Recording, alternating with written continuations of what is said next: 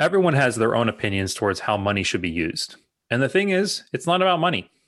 It's actually about the purpose and what money does for us. Sometimes we can view things differently, and that's okay. We're going to talk through examples that we experience and steps that you can take to work with your spouse, not against them. So, the big question is this How do veterinarians like you, who live demanding lives, who never seem to have enough time, able to achieve balance and take control of your finances with confidence? That is the question, and this podcast will give you the answers. We are Florida Veterinary Advisors, and this is the Smarter Vet Podcast. Hey, Smarter Vets, this is CJ Burnett and Tom Seco. We're financial advisors, owners of Florida Veterinary Advisors, and the host of this podcast, the Smarter Vet Podcast. Our mission is to provide education to veterinarians so they can get clarity, take control, feel confident, and experience contentment in their finances. For those of you who are with us for the first time, we have a lot of great resources. If you haven't checked them out on our website, a lot of CEs, assessments, videos, articles, and we actually released a new video series, The Five Steps to Financial Freedom, that you should really go check out. Go to our website. You'll also find the link below in the description. All right, so today we're going to talk about how to budget with a reluctant spouse, right? Because some mm. some people out there have probably had some conflict with their marriage within their marriage with their spouse when it comes to where's money gets spent. Maybe not. Maybe you're perfect, which you could probably just go to the next episode on the podcast. I don't have any conflict with my spouse, CJ. No, none. Oh, like none yeah, you, well, that's because you're perfect, Tom. Uh, yeah, I'm totally perfect. That's all it is. Yeah. so like, so you know, when we think about marriage, it's funny because it, you know, on that day, two became one. And I think when it comes to where we're going to live, when it comes to where we're going to spend Thanksgiving and Christmas and all the holidays and what we're going to do logistically, uh, how many kids we're going to have, we talk about all those things, especially before marriage. But very few, what we've found, have have gotten to that place where they can talk about financial things on a very deep level. Financial stuff can actually be very difficult to talk about, and one of the questions of course that you should ask yourself right now is when when did you first have a conversation with your spouse of finances about finances? Or have you never had a conversation with your spouse about finances? And i mean it's just kind of felt like it's been implied and you just kind of do what you do. Uh, and yeah, maybe, maybe it's been surface level. Yeah. Right. i mean I, I will say that was one thing for a while when it came to just the things that i do in my life when hey I really didn't talk super deep around it and starting to do things. And then later on, it comes back and kind of it bites you. It's not a good thing. So, right. do you also talk to your spouse about finances often? Is that something that you're doing? Because, you know, without constant communication, being on the same page, hey, that can cause a lot of conflict. I mean, or, or maybe the only time you talk about finances is when there is conflict. Yeah. Right? Which I mean, if that's the case, then then financial stuff in general is going to be a topic that you and your spouse are going to try to avoid in order to keep peace in the house.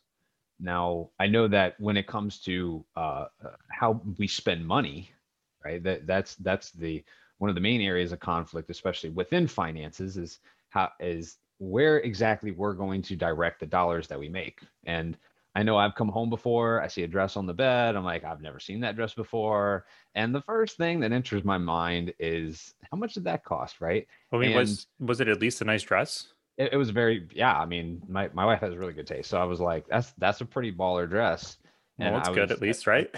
yeah, but me being a finance guy, I immediately think, well, what kind of baller price did that come with? I mean, it, it, it kind of, you know, and then I remember when uh, I actually bought a, a Mac one time few years ago and I think I had it for like a whole year. And like one day my wife realized that I actually had a Mac and I was like, I've been using it for a whole year. She's seen me, right? But we never talked about it. And so she just never knew that I that I bought it. I feel like that would be the same thing would happen with with my wife as well. And I, I've always felt myself to be she always buys a lot of the little things, but then I tend to buy a lot of the big things. so she'll buy all yeah. this stuff that kind of adds up, and then all of a sudden I'm like, getting a new car or doing different stuff and then it's like oh what, what did you just do? Uh, i never heard at the end of it the last time i got my other car without really talking about it so yeah that's not a good example but well um, and, and i mean it, like we all know about amazon like mm, right like the new packages showing up on the door every day. I mean i see nine pack i see nine packages on the door and like really? And then you know i want to go and complain to my wife and then i realize that it was actually me who ordered it all Well, what's funny is like if it's under your name in the account too, it probably looks like they're all to you as well. Yeah. So yeah, you don't know. Start opening boxes. You're like, why did she buy? Oh, that's mine. why did she buy? Oh, that's mine too. that's Okay, exactly well, it, right? Not mad anymore because apparently I'm the one with the addiction, right? So, and and you've probably heard a lot of the statistics that are out there about how divorces are caused by financial conflict hmm and and financial matters, and that may be true. However, there is data that's coming out now that show that divorces that had financial conflict wasn't because of money in particular rather it was because between the two people there was competition between those two different sets of goals and those two different sets of values that we may have That's an interesting thought you bring up there because, you know, goals and values. Be, you know, one of us might want to go to school, the other person might not really care about education, and they want to travel or something like that, or you know, they're more about the material things, and the other person's more about experiences. So that, I mean, that makes a lot of sense. yeah i think the bible says where where your heart is there your treasure is also right Mhm. so you know what you're gravitated towards with your with your heart with your mind with the things that you want it kind of makes sense that that's then also where your uh, money's going to go and i remember a guy who was a financial advisor many years ago said you know if, if you open up your checkbook this was back you know he was kind of older clearly and he's like you know you open up your checkbook and i want you to look at all the places you spend money. That's going to tell me where what what you find value in right? Do you take you know if you go to the cleaners that's going to tell me that you care about you know the things that you wear right? And those kinds of things. Maybe, maybe you just want to smell good all the time too. That could be a or thing. that. I mean that's cool. Or just like the feel of formaldehyde on my skin. I'm just kidding. Yeah, that's not. Um, that's that's no bueno um so in other words money isn't always the problem. Finances aren't actually the problem. The argument is could be over what each person finds to be important. So th- there's some reasons that we found that people like the importance of money, of why people find it important, and the, the- some of the things that we were thinking of over the course of time is just, there's the security against like the unknown, and this is actually an area in my life where I've always been very frightened about not having money. So then sometimes I usually tend to keep a lot of it and not wanting to spend it, which could cause a lot of conflict in a relationship where one person is more frugal than the other and they're not willing. I've, I've had, remember having my wife telling me all the time saying, Hey, you don't want to buy anything. You don't want to do anything. And it took me a long time myself personally to be willing to come to her a bit more. So I just wasn't keeping to myself. well and and i think that's from secure from a security perspective hmm like some people have that bone in them and some people don't right so clearly you know you wouldn't spend money and you would try to like you know hoard cash because to you right and, and a lot of people who are listening to this money really translates into security for them the more cash they have on hand the the the better they sleep Yeah. right? the better they feel the more comfortable they are with with just you know going about their day Well, and the other thing, the freedom to do what what we want, or being able to have a lifestyle that we experience. So the other flip side of this could be, you know, money is burning a hole in our pocket, and we want to spend it all the time, and we want to do That's other me. things. And yeah that's me right there yeah, I, You get I- the- I- the the, the squirrel syndrome or the, the the shiny object syndrome, where you just shiny sudden- object syndrome. that is 100 with computers and with musical instruments and with those kinds of things. Yeah, like it, and free like and and those people, those people where money it is viewed more as a, a freedom piece, right? Then they're going to feel a little bit more like they can spend money because Mhm. that's what that's what money is to them. Money allows them to do things that they want to do, go the places that they want to go. right. So And one of the last ones we were thinking of is it's a tool to use to make more money. So sometimes people are taking what they have and they put it into more stuff to try to make it grow more. They want more from it. So it could be investing or it could be buying more businesses. It could be doing whoever knows what it is. There's some crazy phases that are going on throughout life these days, and people are always trying to find that next thing to to make more from it.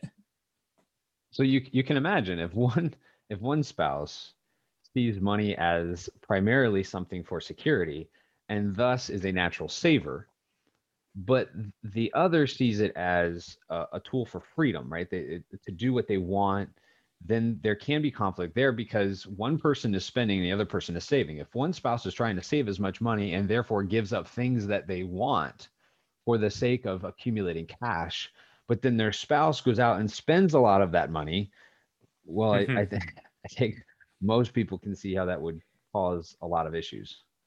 so one, one good thing to do from this is to take a deeper dive into how you view money. Like, what do you think its primary purpose is for? How did your parents use it? How did you view how your parents used it? Has that impacted how you use it and how you view it? Previous experiences, maybe how, how your spouse grew up, right? Exploring those things about yourself. Super important. And then being able to have that conversation with your spouse can help, right? Mm-hmm.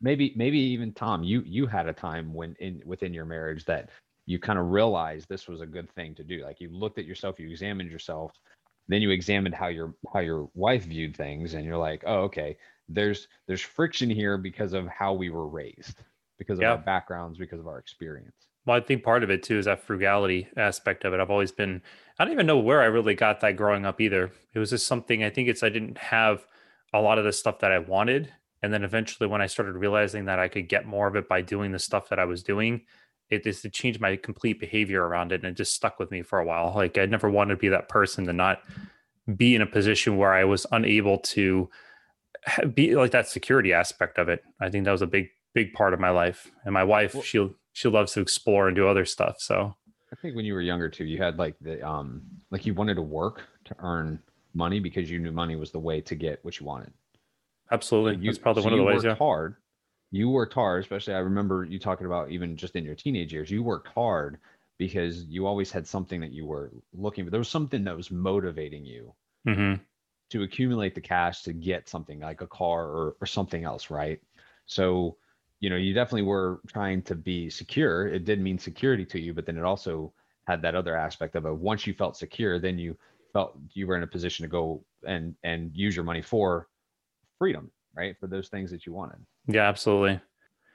If if you're not haven't been you know taking some time to really discuss these things or go over like you know what is the purpose or how do you view money over the course of time and everything else it'd be good to sit down with your spouse and explore this together actually have a conversation and it, it might help to be able to schedule a time actually schedule the time maybe when you both are really fresh maybe not coming home from work maybe on a weekend, maybe over lunch, who knows what it is, but find a time to talk about it and explore like where, you know, where do you, what do you both value? Maybe are you valuing the same things or you have different opinions or thoughts when it comes to how you view the use of the, the money that you are making and be able to talk about them together to see what you can do to come more of a uh, the, the, word what is it compromise in a sense be able to compromise well, or work together yeah. in a way if you have competing values, then I think first understanding what those values are and how they mm-hmm. compete with each other is the first step to understanding how they can work in conjunction with them. Sometimes your weakest your your weakest attribute can be your largest strength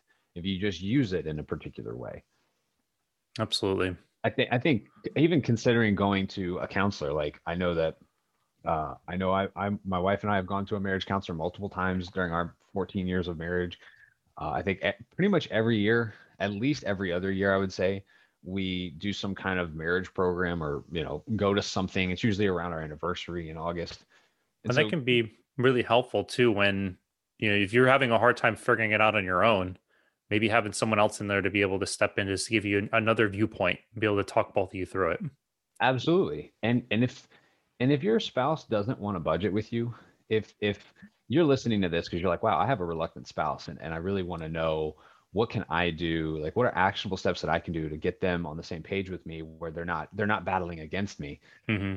I think there's really four main things that have popped up that we've seen with clients over the years that that have that have created this environment, right? So the the first thing that we really see that creates this this environment of of I would say um, just unfunness when it comes to finances.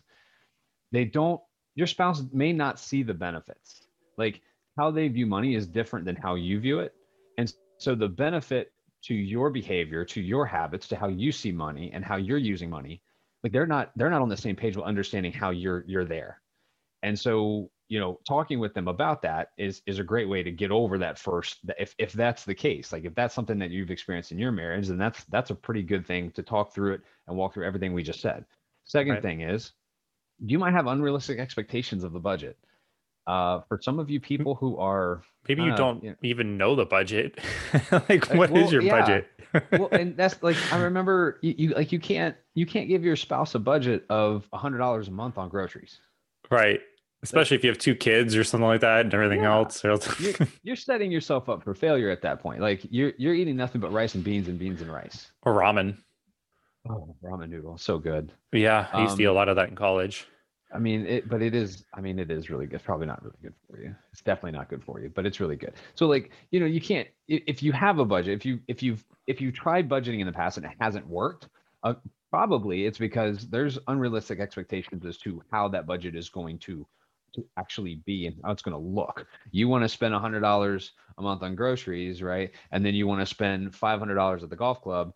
Eh, you know you gotta gotta make sure that you are both in agreement with the budget and you're not just telling your spouse here this is the budget and they Mhm. didn't have any say no input and you're you know setting themselves setting yourself up for failure in that respect Yeah, some something that I've found to be really helpful with myself, and uh, I've implemented this a while ago with my wife, was setting like a threshold when it when it is a certain purchase or things that I'm looking to buy. Like, hey, if it's something over a certain value, uh, let's say it's over five hundred dollars, which is actually around the number that my wife and I use. If there's something that's going to cost more than five hundred dollars, we usually will sit down and talk about it first. And it's not usually saying, "Hey, can I get approval for it?" Because there should never be of this like that there's one ultimate person driving the decisions in this relationship. However, it's more of discussing it and making sure that there aren't other priorities or things that need to be done at the moment. And if everything's good, you're both on the same page, you go do it and you don't regret it later coming back where it's like, hey, he didn't tell me.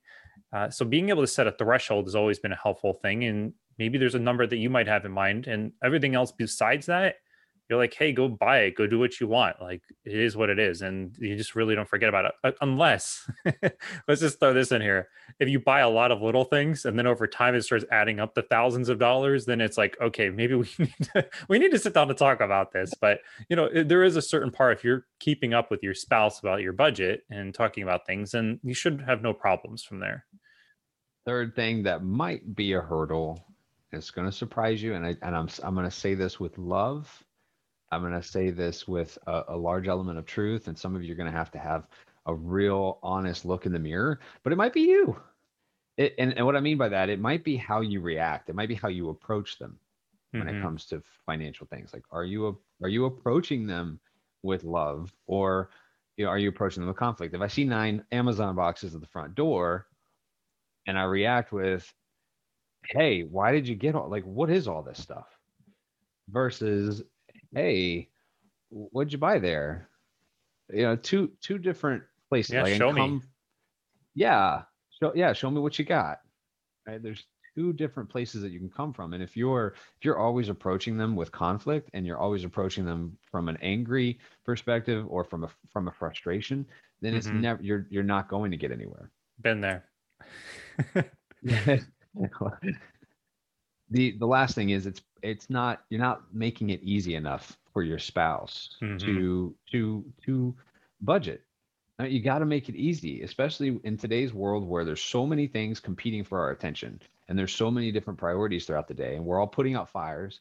And you got to make figure out how you're going to make budgeting easy for your spouse. I know that for a lot of people that i know they've used a ledger. There's actually a ledger on our website that you can download uh, it's a cash flow ledger, um, and it's usually just a way to make tracking cash flow very, very, very easy for one spouse. So you know you, you can each use it, but you know the way you the way you use it is is notated in the document. But uh, I remember giving this to to my wife at some point, and it's basically per week you have an agreed upon amount that gets spent on groceries, gas, food, etc. Right, and and let's say it's five hundred bucks, and at the end of the week your spouse has spent $400 well then your spouse gets to blow the other 100 so your spouse now has incentive to to you know uh, track things to watch watch what the, what they're spending. And then on top of it if they're able to keep the cost low then they get to actually spend the difference because the whole point of it was to actually spend that money that you that you had set aside not to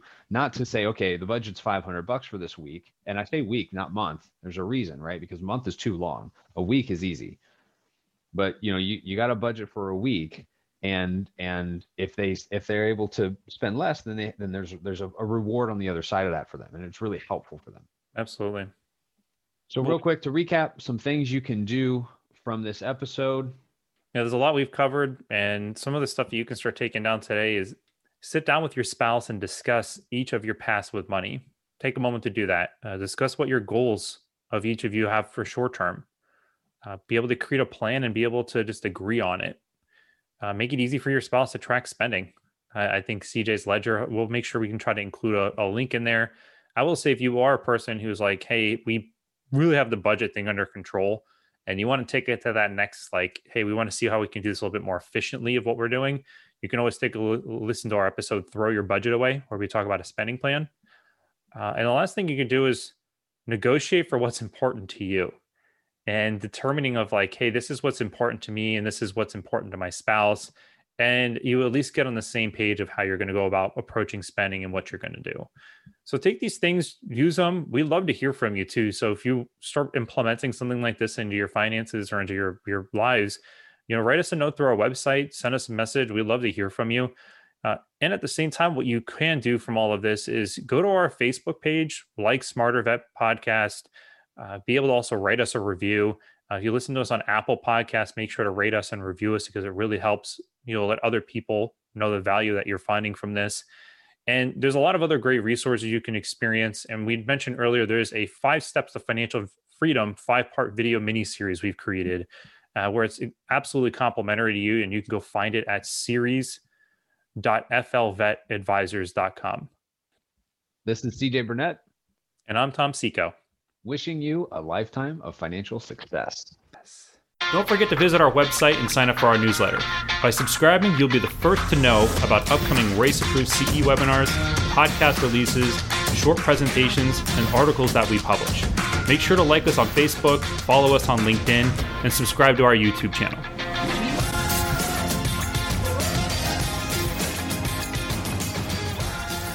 CJ Burnett and Tom Seco are registered representatives and financial advisors of Park Avenue Securities LLC and financial representatives of the Guardian Life Insurance Company of America, New York, New York. CJ Burnett's and Tom Seco's California licenses are 0K79676 and 0K80141, respectively. Security products and advisory services are offered through Park Avenue Securities LLC, a registered broker dealer, investment advisor, member of FINRA and the SIPC, and a wholly owned subsidiary of Guardian. Florida Veterinary Advisors is not an affiliate or subsidiary of Park Avenue Securities or Guardian. This podcast is for information purpose only.